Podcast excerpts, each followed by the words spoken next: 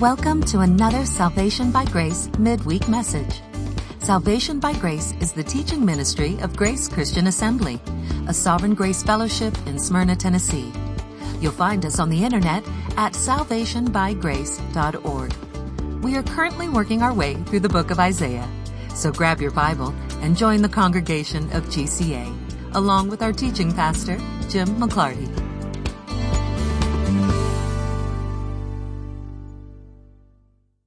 The folks on the internet all know that last week I taught chapters 30 and 31 from my kitchen table.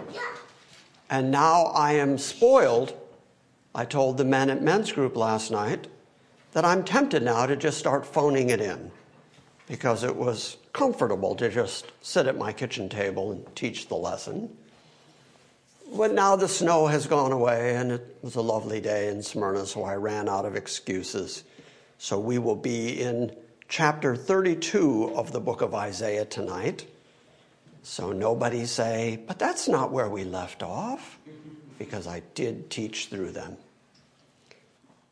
Now I know that I just said that we are going to begin in chapter 32, but if you would, turn to chapter 33. Go forward one chapter. Starting at verse 2 O Lord, be gracious to us, for we have waited for thee. Be thou their strength every morning, our salvation also in times of distress. At the sound of the tumult, peoples flee.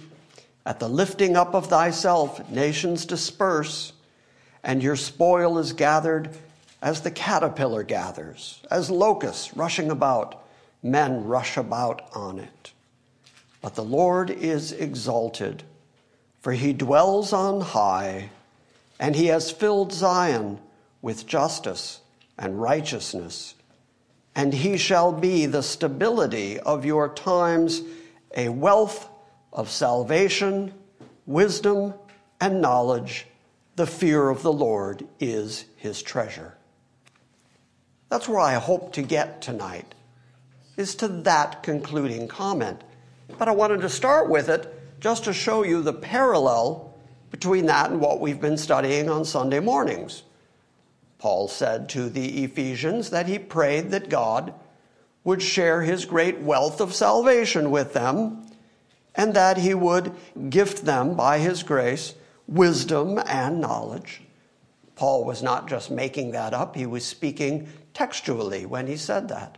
Because all the way back here in Isaiah, Isaiah has already declared that in God there is this wealth of salvation and wisdom and knowledge, and the fear of the Lord is indeed a treasure.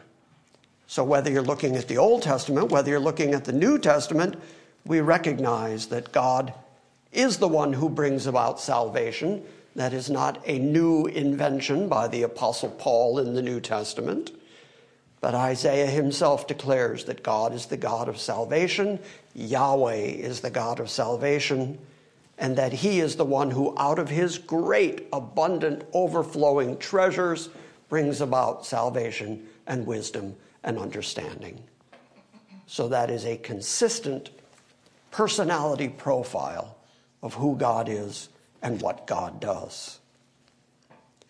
So now back at chapter 32, where we're actually going to begin. Now, this next couple of chapters will continue to sound very familiar to you because these are big overarching themes for the book of Isaiah. You're going to hear tonight again a promise of a glorious future. But this time, as Isaiah talks about a glorious future specifically for Israel, he also talks about this messianic king to come and how that messianic king is going to bring about righteousness and justice in Israel and how refreshing that is going to be to them. And then Isaiah does what Isaiah so frequently does as he's talking about the glorious future of Israel, he also explains to them again that they're going to have to go through a time of trouble. They're going to go through a time of judgment. God is going to use the nations of this earth in order to judge Israel. So when we look at the history of the world, and we see God's chosen people, Israel, and we see all that they've been through, all that they have suffered at the hands of Gentile nations, it's easy after the flesh to start thinking, well, why would God allow his people, his loved people, his elect nation, why would he let them go through these kind of difficulties and these kinds of troubles? And then people too often conclude that that is evidence that God has given up on them. Instead, Isaiah is going to repeat yet again that it is God's judgment on them to correct them and then bring about this glorious future that he continues to promise them. So Isaiah is going to talk about something that's going to occur within a year of this particular prophecy. Oh, long as I've said this particular prophecy, the reason for the amount of repetition that we see in the book of Isaiah is because the hardness of the Israelites, the hardness of heart of the Jews, meant that every time that they heard this message, they would resist it because Isaiah's message was one of judgment. They didn't like that message. They didn't appreciate that message. And so they were constantly opposed to what Isaiah was saying, and so Isaiah had to continually repeat it. And he saw a series of visions a series of oracles that all said essentially the same thing, which is why the repetition in the book of Isaiah. But this time, as he goes through it, you're going to see him do what he so often does, which is to speak about immediate things.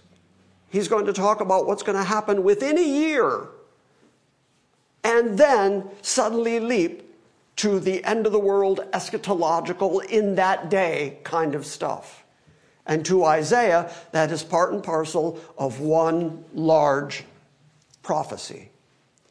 It's only now, as we've lived through these uh, thousands of years here on the planet, that we understand, we recognize that Isaiah had gaps of time between the individual things that he prophesied, but all those things that he has prophesied have come true, which is the guarantee that the future things are going to come true. Does that all make sense? Okay, good. Isaiah 32. Looking forward to the Davidic covenant, the Davidic promise. Someday there's going to be a righteous king who's going to sit on the throne of Judah and Israel. Behold, a king will reign righteously. Now, as Isaiah is saying this, Assyria is battling against the northern tribes and successfully taking the northern tribes into captivity. The northern tribes have had a series of kings, a succession of bad kings, kings who did not rule righteously, kings who did not rule according to the law of God. And so Isaiah predicts there is a righteous king coming. And so to the northern tribes, that would have been a wonderful promise of hope. In the South, they have had a succession of alternately good and bad kings. Every once in a while, they'd have kings who didn't follow the law of God. Every once in a while, they'd have some that did, but even the best of them were just men and would still have their faults. So, the promise of a coming king who would finally deal righteously was a promise of great comfort to Israel and to Judah. Because if you were a common person living in Israel and a neighbor had wronged you, if something had happened, something had been stolen, someone had lied on you, you would go to the authorities and ultimately to the king, expecting the king to judge righteously and to solve the dilemmas between you and your neighbor. But all too often, as we've seen through Proverbs, as we've seen through Isaiah, there is this constant drumbeat telling the kings to make sure to treat the poorly fairly. Treat the people who don't have the ability to give you any wealth, to bribe you, to make things any better for you. Make sure that you treat them fairly and justly. And all too often, those poor people would not get righteous judgment because the people who could afford to buy off a judge or buy off the king would get the king to judge in their favor. And so, this promise of there's a righteous king coming, and he's going to judge righteously would be a tremendous relief to the people of Israel. So much so that now Isaiah launches into several examples of relief to compare it to having a righteous king. Behold, a king will reign righteously, and the princes, the ones who rule under that king, will rule justly, righteously, appropriately, according to the law of God. And each will be like a refuge from the wind. If you're outside in the desert and the hot wind is constantly blowing at you and on you, it's going to become unbearable eventually. It's going to dry out your skin. It's going to make you hot and uncomfortable. And then if you find some place, some rock, some tree you can stand behind, some place where you can get refuge from the wind, that's that kind of moment. And Isaiah says, that's what it's going to be like when you finally get a king that rules righteously. It's like a shelter from a storm if you're outdoors, especially in the desert, and a storm comes up, or even a windstorm with a sandstorm. If there's just inclement weather beating down against you, if you can find shelter, if you can get under some kind of roof, if you can find a safe place, again, that's the kind of moment.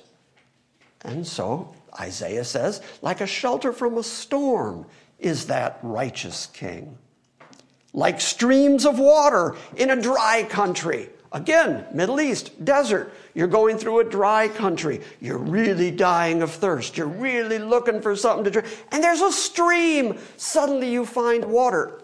Ah, good. I've got some relief. One more example. It's like the shade of a huge rock in a parched land. You're out in a desert territory. You're out in the wilderness, and the sun is just beating down on you. That's why Middle Eastern folks, Bedouin folks, would wear robes even in the heat out in the desert so that they would have something to cover their bodies from the heat of the sun scorching against them. And then, in the midst of that kind of scorching, if you can find shade, it's just such a relief. So that's what it's going to be like when Israel finally gets this long awaited, long promised king. A king who rules righteously, princes who will judge justly, appropriately, fairly. No matter how rich or poor you are, that's going to be an enormous relief to the people who have been under the scorching heat and the storm and the dry country of the condition that they are already living in with unjust judges that take bribes, that don't treat people fairly. But then beyond that, just so we get some idea of the time frame of when this righteous king is going to show up, just so that we don't start thinking, well, righteous king, that would be somebody in the past. Josiah was a good king, maybe that's referring to him just so you understand that it isn't referring to any of the kings of Israel so far. The conditions will then be, verse 3, that the eyes of those who see will not be blinded. Isaiah has already told us, and we saw it repeated by Paul in the book of Romans, that God purposefully blinded the eyes, stopped the ears of Israel, of the Jews, so that they wouldn't understand. Paul picked it up and said, A partial blindness has happened to Israel, but that God was the one who did it. So Israel continues to abide in this inability to hear and this blindness and inability to see spiritual things. That's why Jesus so often said, Those who have ears, let them hear because most of Israel was incapable of hearing. But there's going to come a time when nationally God is going to open their eyes. They're going to see their Savior. They're going to recognize Him whom they have pierced. And then the eyes of those who see will not be blinded. And the ears of those who hear will listen. And the mind of the hasty, people who are very quick to make up their mind, they don't consider things, they're very quick to speak and to form an opinion. Instead, he says, the mind of the hasty will discern the truth. That's the chief reason that people don't understand the truth, is because they're not willing or not capable of just sitting down and understanding it and thinking about it and pondering on it and considering it. But the time is coming within Israel when the mind of the hasty will discern the truth, and the tongue of the stammerers will hasten to speak clearly. So there is even this healing, this physical healing but also this spiritual healing where people who couldn't speak the truth before are going to have the ability to understand and speak righteousness and truth because their eyes are no longer blinded. Their ears are finally able to hear and listen to the commands of God. Are they today, are the Jews today in a state of being able to recognize their Savior, understand the truth when they hear it? Are they quick to also tell it? The answer is no. The majority remain in the blinded state that Paul describes. And so we know this day hasn't come yet. This hasn't happened yet. And so this promise of a righteous king who's going to come hasn't happened yet. It is that Davidic promise. It is that Davidic covenant. It is that longed for kingdom that Israel has been promised and promised, and they are still waiting for it. No longer, says verse 5, will the fool be called noble, nor the rogue be spoken of as generous. Now, the next couple of verses, he's going to describe what he means when he says a fool and what he means when he says a rogue. The particular Hebrew word that is translated rogue actually means to be greedy. Most of the dictionaries that I have looked at to understand this word also use this very good, very accurate English word that has been part of the English language for like 400 years or more. It's a great word. It's a really, really good word. It's the ideal word for describing this Hebrew word that is translated rogue. The problem is we're not allowed to use that word anymore. Mm-hmm. It's N I G G A R D L Y. And you're not allowed to say that out loud, even though it has a very definite meaning. It means a penny pincher, it means someone who is very greedy, but if you say it out loud, people think that you've used a racial epithet. Mm. And so, since there have even been senators who have used that word from the floor and then been censured for it, I will avoid using that word, except that it's the perfect word to explain what the meaning is of this word that is translated rogue. It means not generous, someone who is amassing to themselves, but then won't give anything to anybody. So the contrast is that that kind of person would be spoken of as generous. So no longer will the fool be called noble or the rogue be spoken of as generous. In other words, right now, when I say right now, in Isaiah's time, right then, everything was upside down right then, fools were in positions of nobility. Right then, people who were greedy, who would amass wealth to themselves, who would take a bribe, who wouldn't judge righteously, who were all about money and all about themselves, those were the very people that would also promote themselves as generous. It also happens in Jesus' own time when he talks about the Pharisees who, when they would give, would blow a trumpet and make a big deal of the, the couple of cents that they might put into the treasury at the temple so that people would say, gee, that guy's dressed in all this finery and he's got all this wealth and power, but he makes a big deal of trying to show how generous he is. So that was true in Isaiah's time as well. So God is saying someday when there are righteous judges, all of that upside down stuff is going to be made right. Verse 6 then describes what a fool actually is. For a fool speaks nonsense, no sense, speaks not sensibly, speaks in a way that makes no sense. That is what a fool is, and his heart inclines toward wickedness. That's the proclivity of his life and his thinking. He's constantly thinking toward what kind of evil, what kind of wickedness he can do. And he is not steered toward righteousness because that would take the implantation of God in a person to steer them from their own wicked hearts toward righteousness. But they remain in their wickedness to practice ungodliness and to speak error against the Lord. So they're not afraid to speak about God, but the things they speak about God are mistakes, are errors, are incorrect. Is it worth pointing out that there are still people today like that? Who are still willing to talk about God like they know what they're talking about. But they still say things that are completely in error. But they're not afraid to do it. Why? Because they're fools. That's how fools are defined.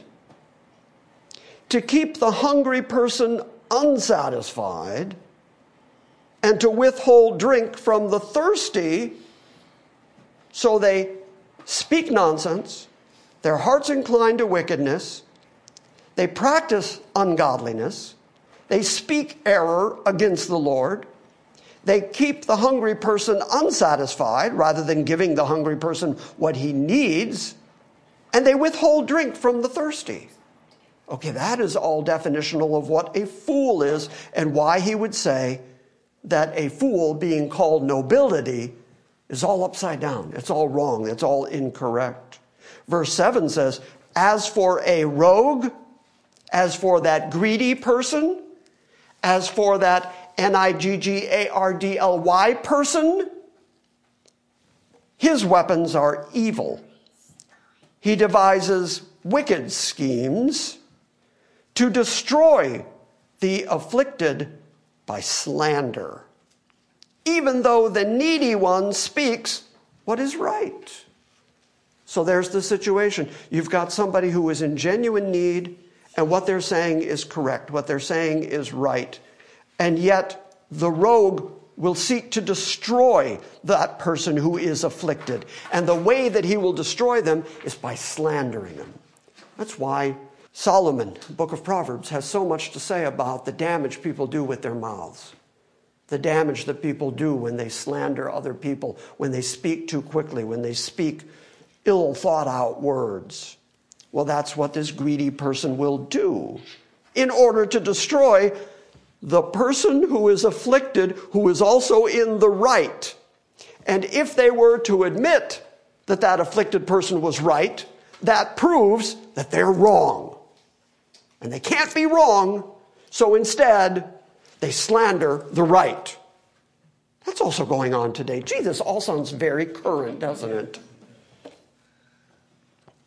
As for the rogue, his weapons are evil.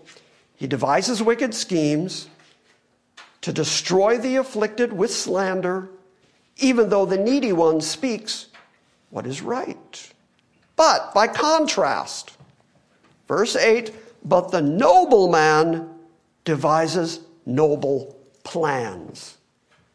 In other words, just like Jesus said, you'll know them by their fruit. You can tell people by what they do. You can tell by their behavior. Noble, genuinely noble people, people who are noble of heart and mind, will therefore do noble things. It's part of who they are. The noble man devises noble plans, and by noble plans, he stands. That's his reputation. He's willing to stand on the things he does because they're the right things, they're the correct things. Verse 9.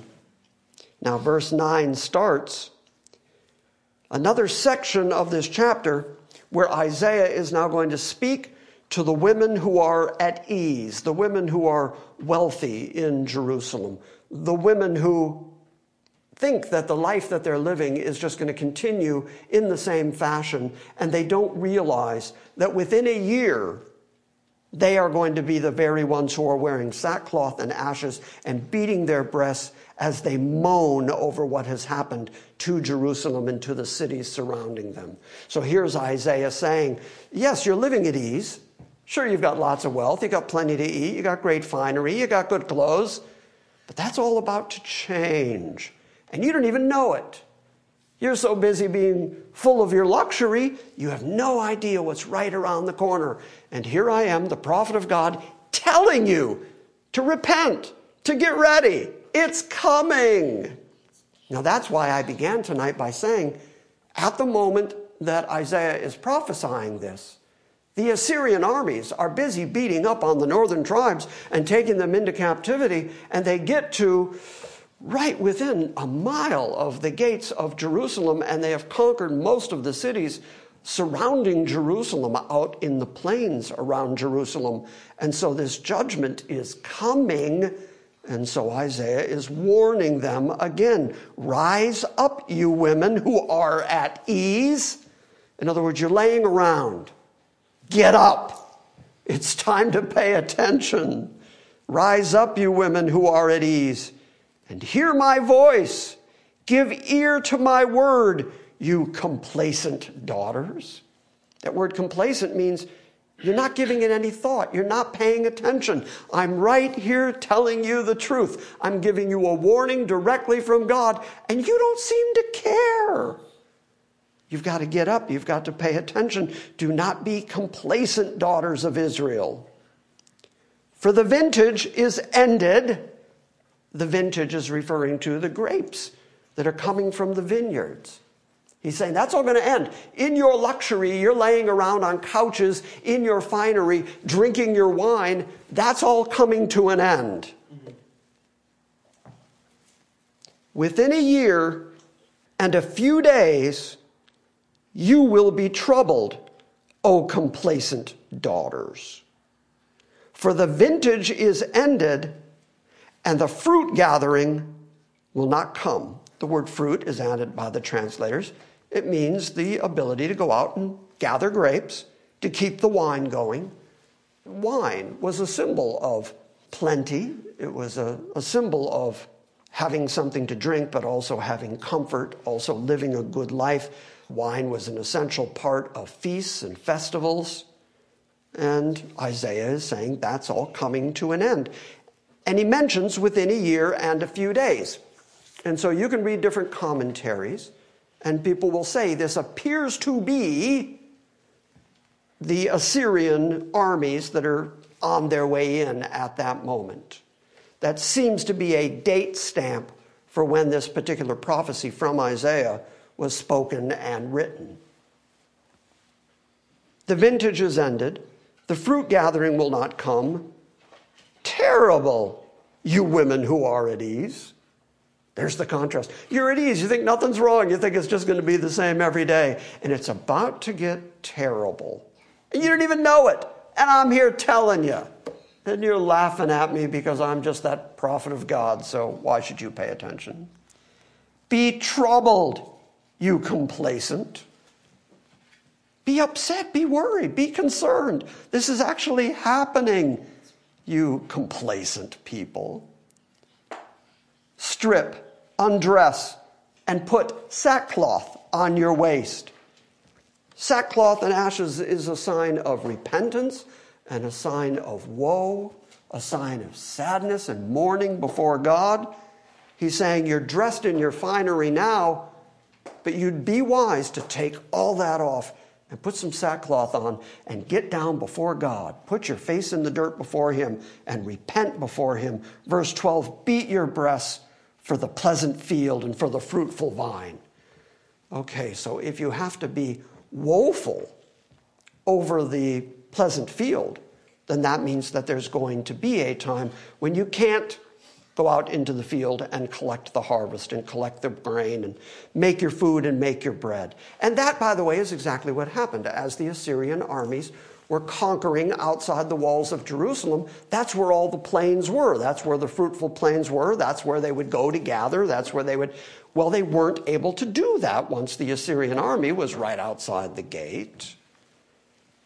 And so mourn over that. Beat your breast for the pleasant fields and for the fruitful vine for the land of my people in which thorns and briars shall come up. If there's nobody out there who's actually tending to the fields, who's actually tending to the vineyards, then naturally there's going to be briars, there's going to be thorns that are going to come up and choke away the good food and the good vines. So be mournful over that for the land of my people, in which thorns and briars shall come up. And yea, beat your breast, be in mourning for all the joyful houses and for the jubilant city. Right now, it's a happy place to live. You're living a life of luxury. You're jubilant and happy. You're willing to play your instruments and dance around with your timbrels.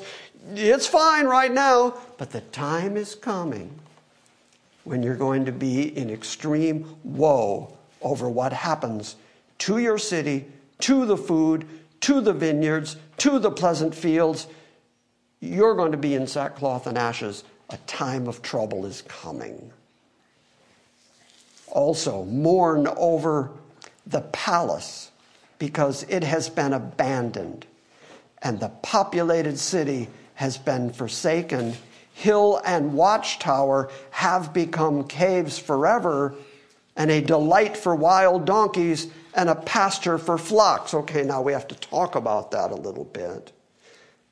Since it's talking about Jerusalem, and since it's saying that the palace of the king has been abandoned and the populated city has been forsaken, he's probably now leaped past the Assyrians to the fact that the Babylonians are coming. And he's moving forward in time to the fact that they will be displaced completely. But then it also says that the hill and the watchtower have become caves forever.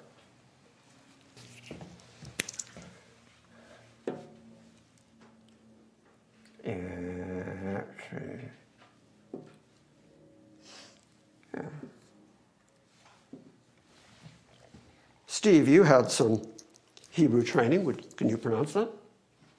I was trying to make out the first letter. I'm sorry, I write in hieroglyphics. Um, is that any better for you? So the way to pronounce that word would be odd. And now you can say, hey, look what Jim wrote on the board. That's odd. That is the word that is translated forever here. And that gives you the impression, if you're just reading it in the English, that gives you the impression that God has just said that Jerusalem is going to be abandoned forever, that the hill and the watchtower will become caves forever, a place full of wild donkeys and just a pasture for the flocks. And we know that that's not the case, that even at this moment, Jerusalem is still occupied. And so we have to talk about that little word. Now, you know that there are no vowels in the Hebrew language. This word has to serve a whole lot of functions. The Greek language is a fairly full and complex language. I don't mean complex like difficult, I mean complex like very full, very rich whereas the Hebrew language is a much simpler language.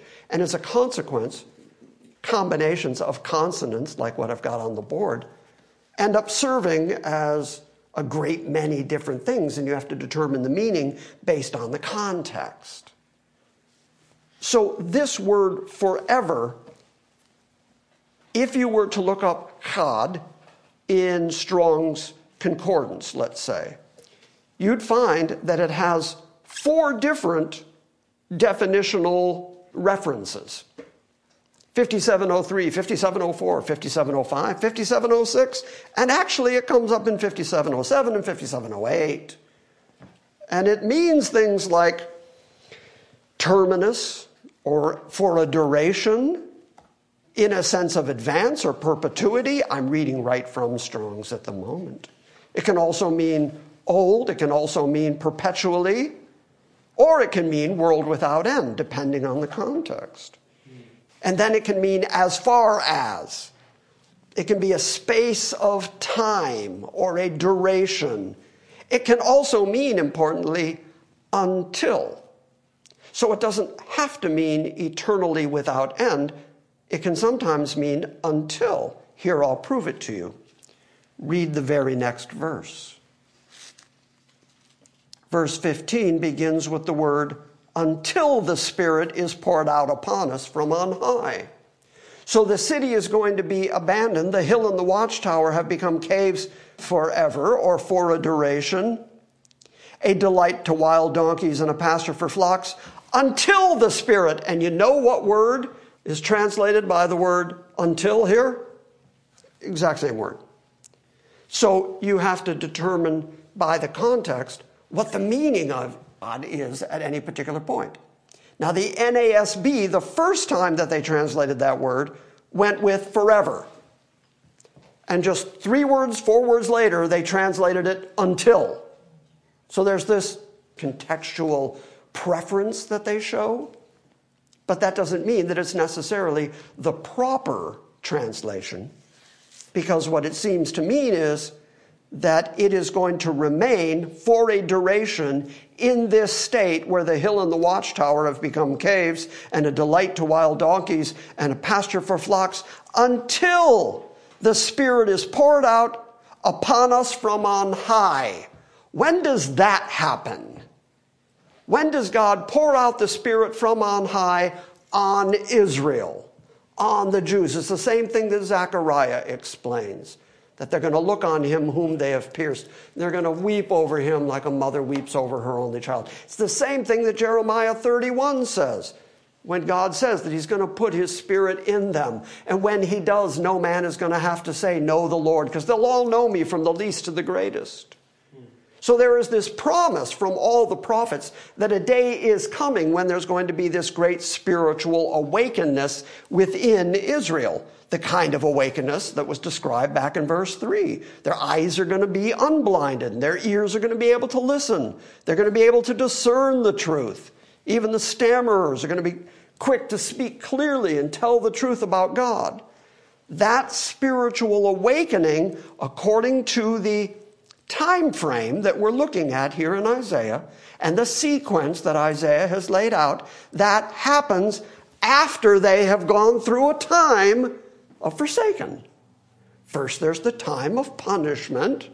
First, there's the time of them being taken out of their land, and even Jerusalem becoming a cave for a duration, a delight to wild donkeys, an abandoned area. Verse 15, until the Spirit is poured out upon us from on high. Isaiah is so sure that that's coming. He's so sure it's happening that he predicts that the time is coming when the Spirit from on high is going to be poured out.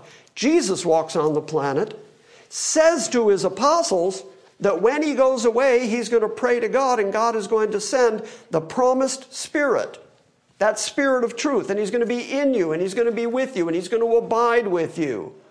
And that is the beginning of the new covenant and the promise of the Spirit coming and indwelling people so that they can have open eyes and open ears and comprehend the things of God.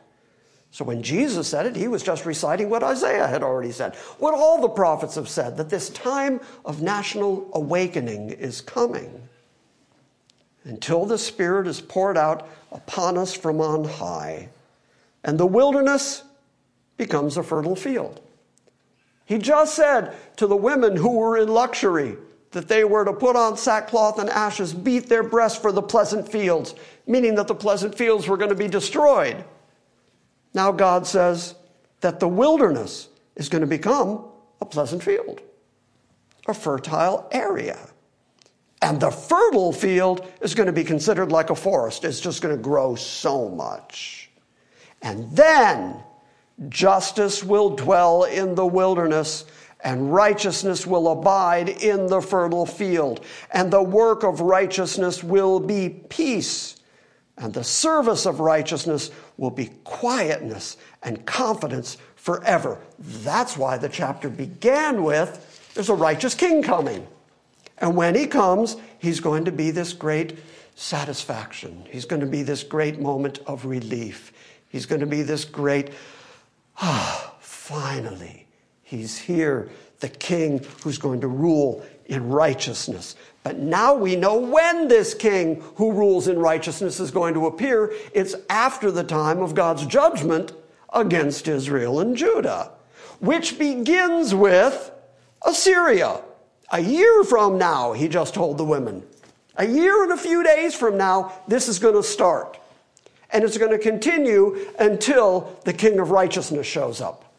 And the king of righteousness shows up when God pours out his spirit on all of Israel so that none of them will have to teach their neighbor or say, Know the Lord, because they'll all know me from the greatest to the least. That's all part of the process that began at Assyria conquering Israel and is still going on to this very day as the northern tribes are still scattered and as the Jews are still blinded to who their Messiah is. It's happening right now at this very moment in the world. And yet the promise is that the day is coming when God is going to pour out his Spirit on them.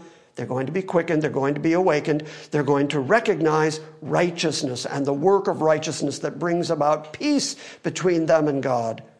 And the service of righteousness, when they act in righteousness, that's going to bring quietness and confidence forever in Israel because they will no longer have to worry that the fool and the rogue are in charge. Mm. See how it all fits together? Then my people will live, says verse 18. Then my people will live in a peaceful habitation. Is Israel a particularly peaceful place right now? No, not so much. Not so much. But the promise is that my people, he's referring to Israel, will live in a peaceful habitation and in secure dwellings and in undisturbed resting places. And it will hail down when the forest comes down, and the city will be utterly laid low. So you get the idea. That happens first. That all has to occur. So when it occurs, don't think that it's God abandoning you theologically for us Gentiles don't think that it's God utterly giving up on Israel. What it is, is the plan of God being worked out in time. It will hail down when the forests come down, and the city will be utterly laid low. But how blessed will you be, you who sow beside all waters, and who let out freely an ox and a donkey. What that's saying is they're going to live in such peace that they don't have to worry about letting their wild animals go because nobody's going to steal them, nobody's going to take them. It's all going to be fine. And when they plant near the waters, everything's going to grow. There's going to be plenty of food. Woe to you, starts chapter 33, verse 1. Woe to you, O destroyer, while you were not destroyed. This is God now handing out judgment against the fools and against the greedy and against the people who didn't judge in righteousness. Now God is going to judge them. Woe to you, O destroyer! That's your characteristic, you destroy. Woe to you while you were not destroying, and he who is treacherous while others did not deal treacherously with him. As soon as you shall finish destroying, you shall be destroyed. And as soon as you shall cease dealing treacherously, others shall deal treacherously with you.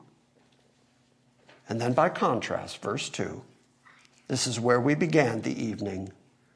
O Lord, be gracious to us. When Isaiah speaks in the plural like that, us, who is he talking about? Israel. You don't have to whisper, you don't even have to mouth it like that. It's okay. He's talking to Israel. Oh Lord, be gracious to us because we have waited for thee.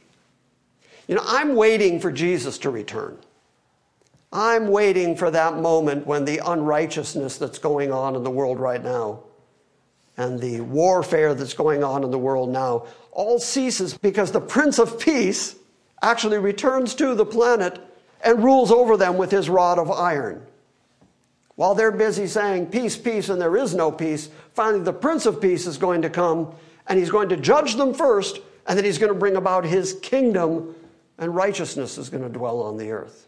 Because that king who judges righteously is finally going to be here. I can't wait for Jesus to come back. Can you imagine, after everything that Israel has been through, starting from their deliverance from Egypt and getting into their promised land, and then having the split between the northern and the southern tribes, and having their succession of bad kings, and having the enemy nations come down on them, and, and going into the Assyrian captivity, and then being scattered, and then going into Babylon, and then having to come back and rebuild their walls and rebuild their temple, and then it gets knocked down yet again, and then finally they have an Edomian king who builds them a temple that isn't even the temple that they were expecting as they looked forward to Ezekiel's temple to come. They've been, my point is, they've been waiting. They are really waiting because the whole time that's been happening, they've had these promises. These promises are right in front of them. And it hasn't happened yet. And so Isaiah says, We're waiting. We're waiting for you. Be gracious to us because we're waiting for you. Be thou our strength every morning, and our salvation also in our times of distress. At the sound of the tumult, people flee. But at the lifting up of yourself, nations disperse. The nations that come against Israel. The solution is not going to be make a deal with Egypt. The solution is not going to be make a deal with surrounding Gentile nations. It's not going to be their military might. It's not going to be their horses. It's not going to be their chariots. The solution is going to be that God Himself is going to fight for Israel and fight for Jerusalem. And when He lifts Himself up in order to come to the defense of Jerusalem, the nations are going to run away. They're going to flee. And you get to the end of the book of Revelation and you read that when Jesus comes back, the people that are left on the planet, whose names are not written in the Lamb's book of life, run to the rocks and the caves and the dens and say, Fall on us and hide us from the wrath of the Lamb. Same thing. It's the same thing that Isaiah is predicting. When God finally lifts himself up to do the very things that he has promised to do, it's going to be a terror to the nations who have been enemy to him all this time. Our salvation also in the time of distress. That's who you are. At the sound of tumult, peoples flee. At the lifting up of yourself, nations disperse. And your spoil is gathered.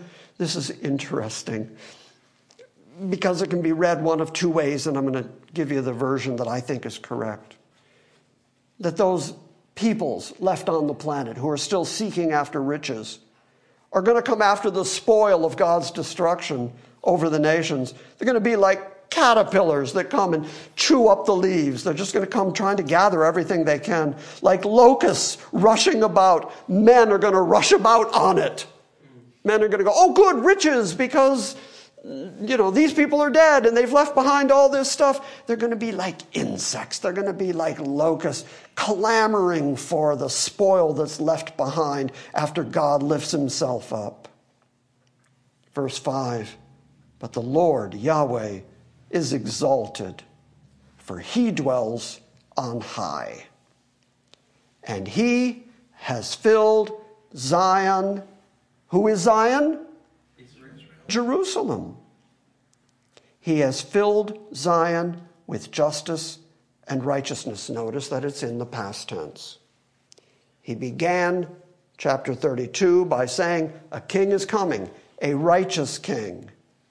The same way that David writes in Psalm 2, God says, I have already placed my king in Zion.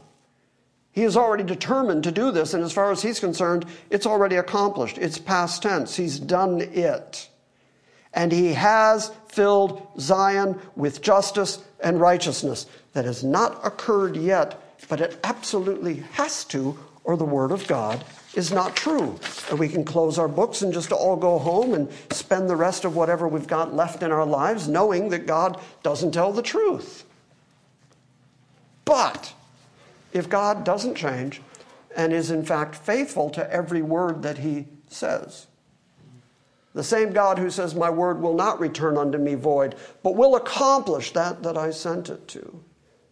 That same God has made all these promises of a king and a kingdom to Israel and to Judah, and the end result is going to be righteousness for them.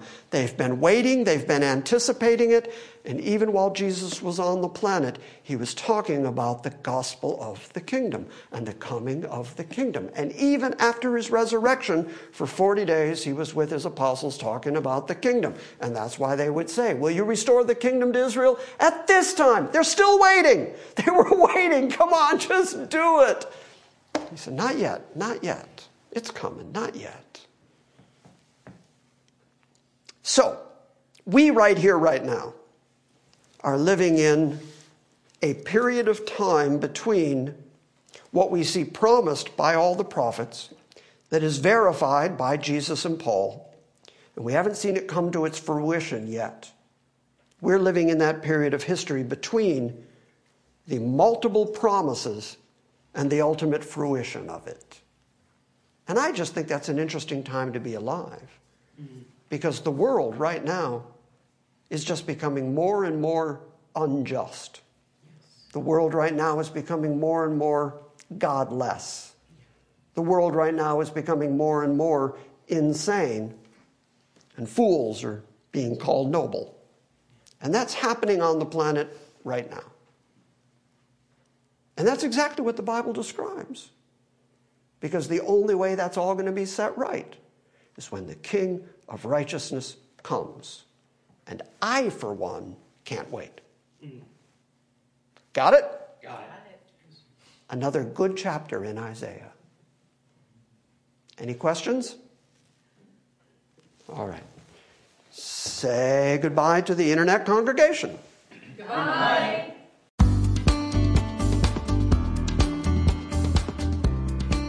Thank you for listening to this week's Salvation by Grace message.